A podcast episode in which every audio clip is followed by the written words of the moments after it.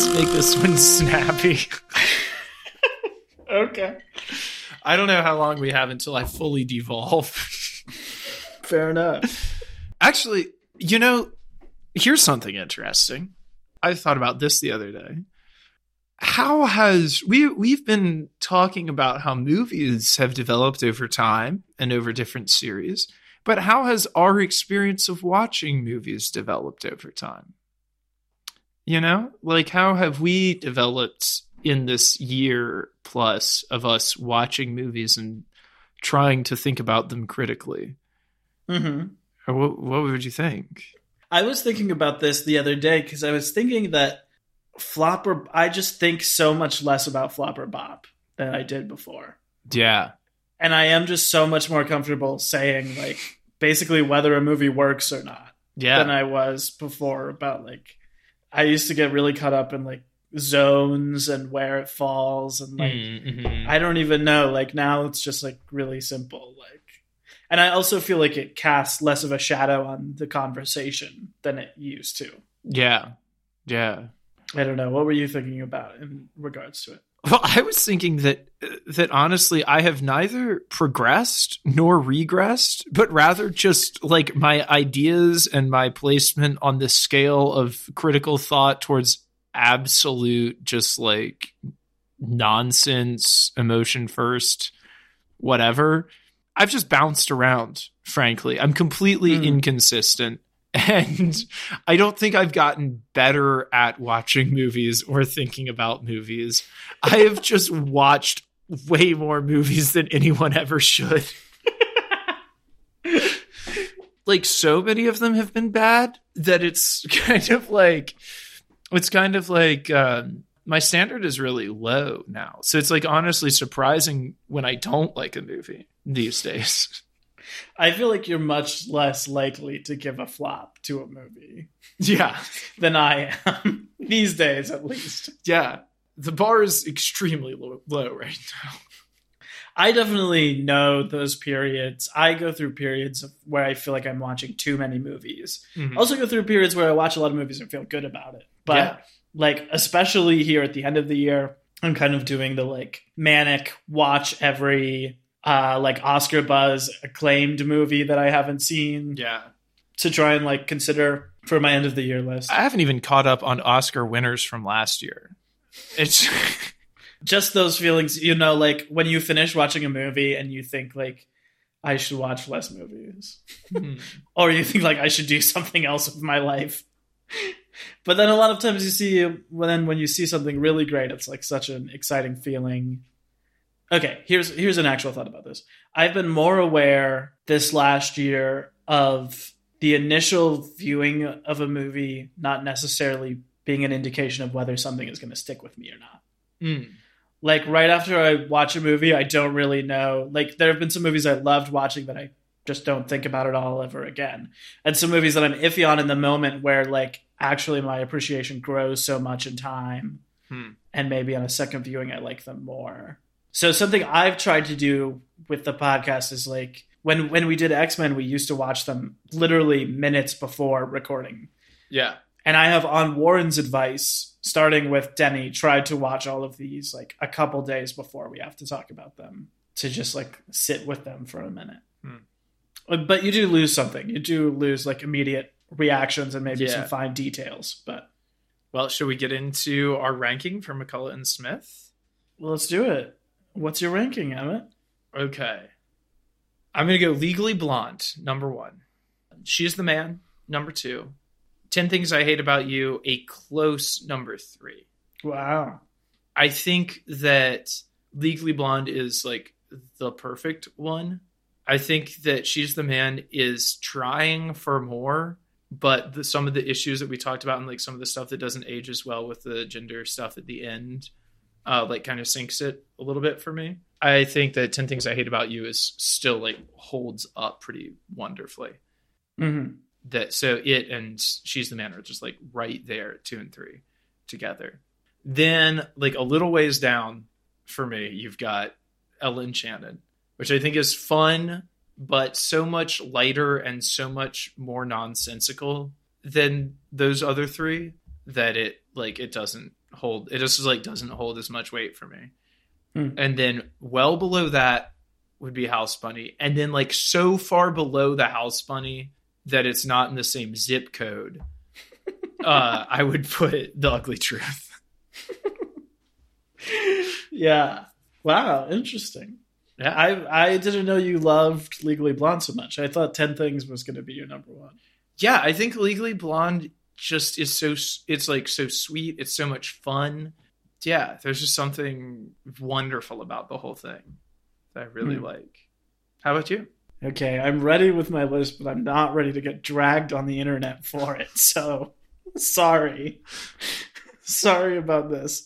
Um, I would go number six, The Ugly Truth. Uh huh. Far above that, number five, The House Bunny. Uh Far above that, huh. number four, Legally Blonde. Oh wow. Number three, Ella Enchanted. Number two, She's the Man. A little bit above that, number one, 10 Things I Hate About You. Mm. Those top four, both of our top four, hmm are also good. And I know I'll hold like a special place in a lot of people's heart. So I would not be surprised by like anyone's ranking of those four. Yeah. And I think they're all pretty close in quality. But I do think 10 Things, in my opinion, is like their masterpiece. Hmm. I just think it's the one where it has the best leading performances, it has the best supporting performances, it has the best jokes. It is simpler than She's the Man. I agree that She's the Man is like reaching for a lot more. hmm And there's a lot I love about that movie. That was my number two. And uh, both of our number two, actually Mhm. But I don't think it quite makes it to the heights of 10 things. Ten Things does have a magical leading couple. That's mainly what I like about it. Like their chemistry is just so good. And that would be good in any movie, right? Like any movie with that magnetic Mm-hmm. chemistry at the at the top would be amazing. But then like you think about okay, well what else is in the movie? Joseph Gordon-Levitt, um the kid from the Santa Claus Uh huh. being hilarious, Michael Uh-huh. Krumholtz or David Krumholtz, I forget what his name is. the guy who's part through the house that they put through the party at. Oh, Somebody yeah. Lowenstein. That must be Nigel with the brie. yeah. Him. Allison Janney writing smutty fan fiction at school. Yeah. The soundtrack. I don't know. I just love I love it. And I, I don't really have nostalgia for any of these movies. So that's how they all struck me rewatching them for this. I like Legally Blonde, but I think I was really thrown by the end of it and less impressed with the directing and the supporting cast than some of the other movies. Mm-hmm. I actually think She's the Man is the only one that's well directed Mm. of any of them. Uh, Like, I think the effects of Ella Enchanted are really amazing and wonderful and should be talked about more. There are some cool shots in 10 Things I Hate About You, but like, in terms of like a movie that feels exciting and like the director is actually actively doing something, I think She's the Man is the only of. House Bunny has a directorial style, but that style is fit the camera as close on every character's butt as possible. so It was it was just Adam Sandler, the producer, wearing a GoPro around set. Oh, wait, can I actually say I realized I didn't talk about my favorite joke from the House Bunny on the episode, which Okay. is at her birthday party. Uh-huh. Uh, is silently never spoken about. We're just seeing all of her fun birthday party, and she goes to blow out uh, blow out the candles on this tall cake, and Shaq comes in behind her and just lifts her up with a ballet lift, and she blows out the candles. And he doesn't have a line of dialogue. They never say it's Shaq. No one is like Shaq's at this party. He's just there. That's funny. Like the if we're tracking the progression, if we're tracking like where they started, where they went, what is the story of McCullah and Smith? I mean, it sucks because, in my opinion, they start with their best movie and end with their worst movie, Yeah. which is never really what you want to see. No. Yeah. I mean, they certainly those first four just like by far and away so much better than the last two. Yeah. And not just better, but also seem like more unique, like more like more like they individually have something that they're saying in each one. I would like kind of discount Ella Enchanted from that a little bit, but the the other three like that we that we agree on of being really good or like each seems so specific and like no one else could have written them. I think Ella Enchanted has that a little bit. I think the message of like not listening to what men and other people tell you to do when you're a little girl is pretty instructive. Yeah, I don't know. Also, I think in a lot of them, there's like weird structure. Like a lot of these movies have the thing where like it's all over the map and then the plot kind of happens in the last 20 minutes. Yeah. Even the good ones. Yeah. Like Legally Blonde is like that. Yeah, absolutely. Ellen Because the whole thing like that. the whole thing with the murder and with the creepy professor is all in the last 20. But I don't know. How do you see their progression across these six? I would like to be able to blame it on commodification. You know, that Mm. like that's the reason why it falls off so much is because they like try to go bigger. They like try to be more appealing to a wider studio. I mean, like there is nothing associated with the Riot Grrrl movement about the last two movies.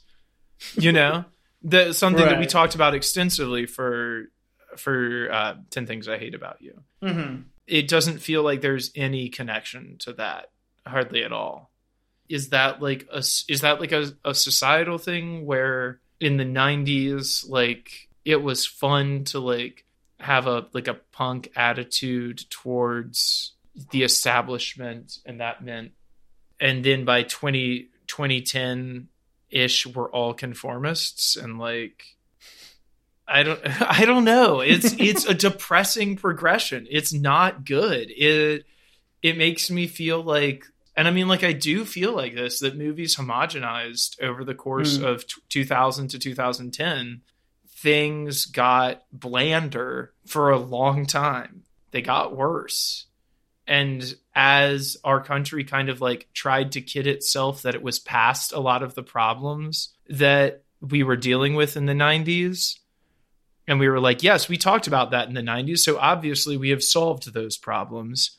And there was this brief period between like 2008 and 2016 where white America was allowed to fool itself into believing that it was past a lot of those problems. Mm. And now it's it's kind of like all of that rings hollow. I don't know. It feels like it feels like there's a cultural emptiness at the heart of those last two movies that I think Mhm. is real. I mean, I think that is a real thing, and I think we've talked about other movies from that time period too, and they're all kind of like that. They all seem to be reflecting that. I, th- this last movie, I mean, I'm not joking when I say this last Mm. the the the ugly truth really did like. There were other things going on, certainly, but it sent me into a tailspin, and Mm. I was like, maybe we're not worth it. Oh God, Like maybe yeah, like maybe people aren't worth it.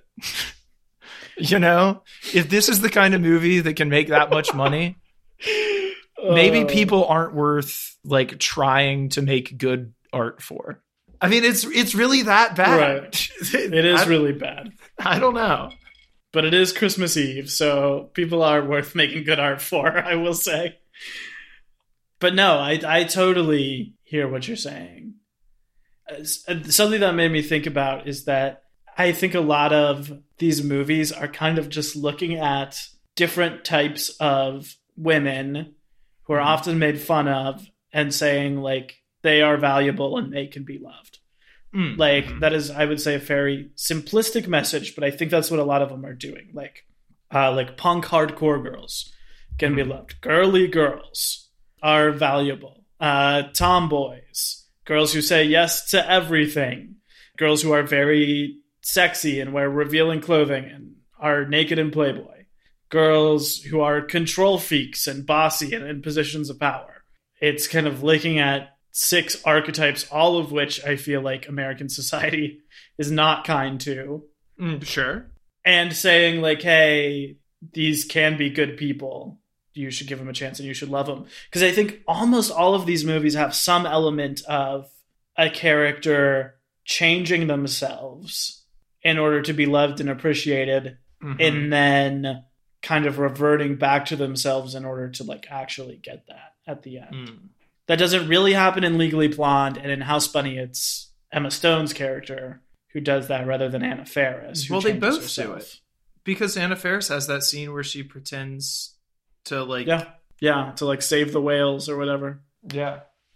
That idea of like appearance versus the, like who you are immediate like what category you're immediately placed into versus like being a full human being with like Hmm. all of the good and all of the bad that comes with that is a really interesting thing that I think they're doing across all of them. I wish that the last two movies did that better because I like I agree that the last two movies are kind of spiritually similar in that way to the other ones, but dissimilar in almost every other way that they're handled. Yeah. I don't know what to make of it. Well, let me ask you this in terms of like the success of each of these Mhm. because most of them are adaptations. Mhm. So do you think that adapting something like gives you more room to play as a writer? Well, I think, you know, I think inherently that structure and boundaries gives you more room to play as an artist regardless of your field. Like the tighter you make your limitations, the more creative you have to be within those limitations.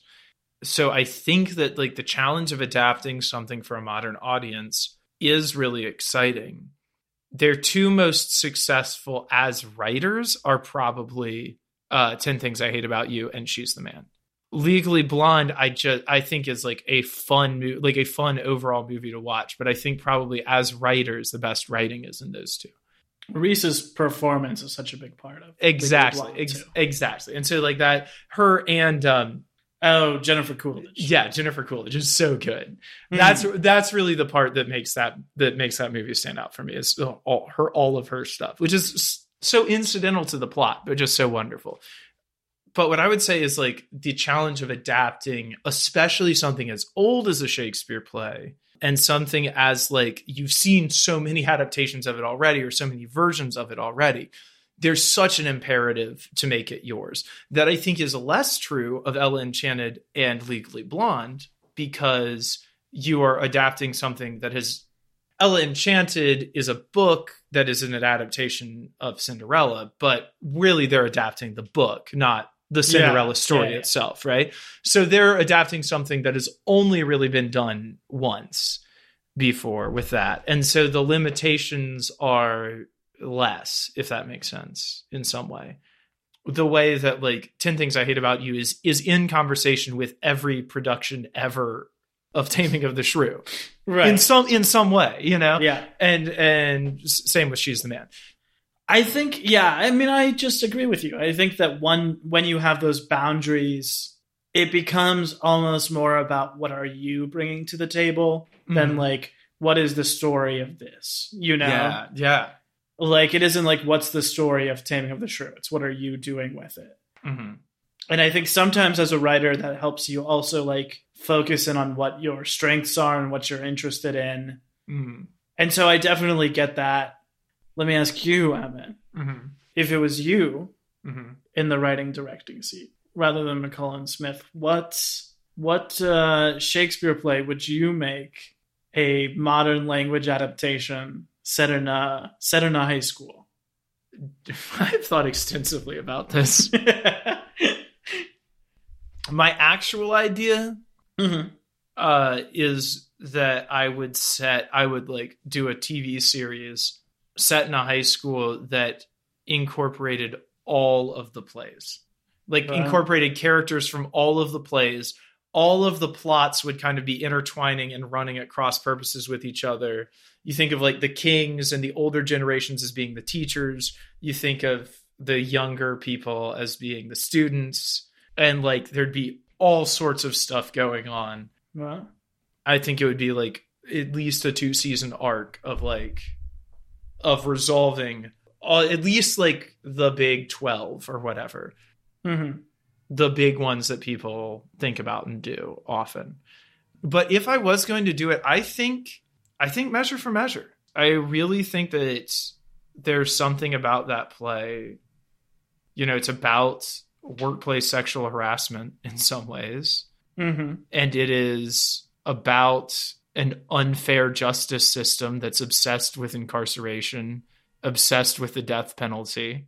It's about a conservative religious figure rising to power and trying to punish Yeah. women and uh like the sexually deviant i there's like a lot there that i am really interested in i think resonates and i think could work really well in a high school setting yeah i think that would be it Hmm. it's, it's a play i've been obsessed with since 2016 so Hmm. how about you what Well, in thinking about this, I realized that I did already do it with Hamlet, uh-huh yeah with my play Hamlet at home, uh, Uh-huh. but that's at a college. So for a high school film, I think it would be really fun to be Macbeth. mm-hmm. Although I worry that it would just be Heathers, but like high schoolers killing each other and like having to keep killing more and more of their friends uh-huh in order to like cover up the lie, I think would be interesting. yeah I also like Much Ado a lot, which I know has kind of been done on screen more than any of the other comedies. But I think that would fit in most with like the 10 Things I Hate About You style. yeah And it's fun, just like this concept of like, uh, we are the only love gods, like a bunch of high schoolers playing matchmakers and trying to hook each other up. And you've got that main confrontational relationship still with like the two people who hate each Mhm. other, but have banter. And you've also got a really interesting thing about being like, I mean, like a lot of what that play hinges on is basically slut shaming. Mm-hmm. so like that being an aspect and like having a sex positive take on that play could Yeah. be really nice too. Yeah, you'd have to clean it up like they clean up Taming of the Shrew, but Yeah. you could do it. Yeah. Okay, let me ask. This is my last question about Nicole and Smith. Mhm. And listen to our our Ugly Truth episode for more about what they've been doing and what we want to see from them. hmm But let me ask. We talked a lot about like how they really brought a lot out of their leading ladies hmm and like writing roles that people would not expect from them and that the actresses really shined in. Is there an actor today who you think you would like to see get a McCullen Smith script? Hmm. It's Zendaya. Should oh, that's a good get- call. an actual movie. That is a good call. you know, she had she had Euphoria, so that's great. But I think there could be some other stuff there. And also Euphoria sucks. you know that I I love old Saoirse Ronan, but I feel like she has been used well and Mhm. fully. I, I mean, obviously, like Florence Pugh, that's one, but again, I think she's doing stuff that like expresses her full range. I don't think being in five minutes of Dune expresses all of what today could could bring to us. So She's really good as MJ in the Spider-Man movies, but that is also like Oh. 20 minutes of screen time yeah, per movie, basically. I think in terms of a kid, I've recently seen Sadie Sink pop up in a lot of stuff from Stranger Things. Is that the red haired girl from Stranger Things who was Uh-huh. in the Taylor Swift video? Yeah, and she was in Fear Street, and she was good in both of those, but in both of them it was weird because like two years ago we saw her play a 12 year old, and now she's playing like a 19 year old in things. Yeah. but I feel like she has a very unique attitude. An older actress, and by older I mean 30s, but I feel like Elizabeth Olsen is hmm. someone who is not exactly getting the stuff because I feel like she is really good in all of the MCU movies, which is Uh-huh. like not to be discarded because she's in like 10 of them or something Right. including WandaVision. And I think you can totally see that she has like a lot of strengths that aren't always being fully utilized. I'd like to see someone come around and give her like an actual meaty leading role. Hmm. Any final thought about McKillen Smith? I really just I just hope that uh soon we get a redemption arc from them. Mm-hmm. They're good writers. We're in an era again where good writers can have control, especially Mhm. if they were doing something that wasn't straight up just like studio raunch comedy. They could do something that was like legit good. a lot of times I feel like we tend to think of directors as the first creative input on a movie or the primary rather creative Mm-hmm. Right. input on a movie and the writer as like second but i think in all of these movies like they are the voice yeah. like these are mccullah and smith movies and i think it's not for nothing that like most of them are with first time directors or tv directors who didn't really do much else yeah, but like their writing is what came to the forefront for sure. Maybe they should direct one. kirsten just show ran a tv show for two seasons so Yeah. they know how to do it Yeah. I feel like get these dumb guys out of the way and let them run the show. i'd like to see it Well, cool. Do you want to announce what we're doing next before Taika? next week on Tuesday is our holiday special. Now, this year we are actually doing two holiday specials. So, the first one, our last episode of 2021, my favorite episode of the year, our favorite movies of 2021. Then, our the week after, our first episode of 2022, which feels hard to hard to believe, is going to be a holiday special focused on the movies we watched in 2021 that did not come out that year. The older movies we caught in 2021, primarily focusing on some horror movies. Emmett, you want to talk about that? Because I have been part of this podcast, I have become sick, and the way that I watch films now is by binging all of them, whether or not I'm watching them for this podcast. So, right as we were watching the Scream movies, I got interested in the older slasher films that kind of inspired and that Scream was like in reference to and also making fun of. So, I watched the original Halloween and then I got on a Nightmare on Elm Street kick, which then led me to a Friday the 13th kick, because, of course, as the diligent listener will know, they come together as one meta universe in the film Freddy versus Jason. Uh, um, so I'm genuinely excited. I have sure, certainly noticed throughout the McCullah and Smith movies as you've gone. Um, Ella Enchanted really reminded me of Nightmare on Elm Street Part 16, The Dream Succubus. Every episode. So I'm excited to hear what it's all about. Yeah. Uh, th- basically, it's too many movies for us to have covered on this podcast. So we're just going to cover all of them in one mega episode. So that's the next two weeks. Last week of the year, first week of the new year, two holiday specials. And then you already know what series is next because you picked it. We didn't pick it. Picked by our listeners, the winner of Bumtober, starting Tuesday, January 11th, 111. We're talking Taika. Woo-hoo-hoo. Very exciting. Yeah, I'm just I'm excited about all of it. I like the Taika movies that I've seen. I think they're funny. I think they're fun. Yeah, just really excited to be moving into year 2 of this.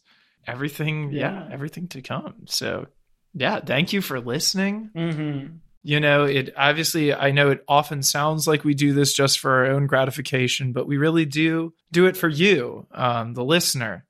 So thank you. Without you, it, it wouldn't be happening, or it would be happening, but it just, it would just be happening in the void. So thank you. And Merry Christmas. May the Krampus not get you this night. Uh, may the Grinch return all your presents. May Scrooge have his redemption arc Mm. and bless you and your syphilitic children. And truly, on this frostiest of nights, stay frosted.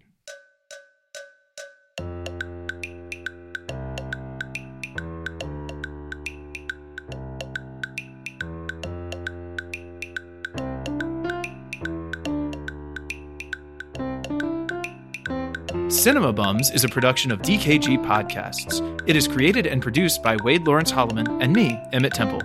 Wade also edits and mixes the podcast. Our theme music is by Zane Holloman, who you can find on Bandcamp, and our show art is by Autumn Beckner. Our social media is managed by Laura Bennett. If you like what you hear, please tell all your friends and leave us a five star review on Apple Podcasts, the two best ways to spread the word about our work. You can also follow us on Instagram at CinemaBums or email us at cinemabumspod at gmail.com. Don't flake on us. We'll be back next week.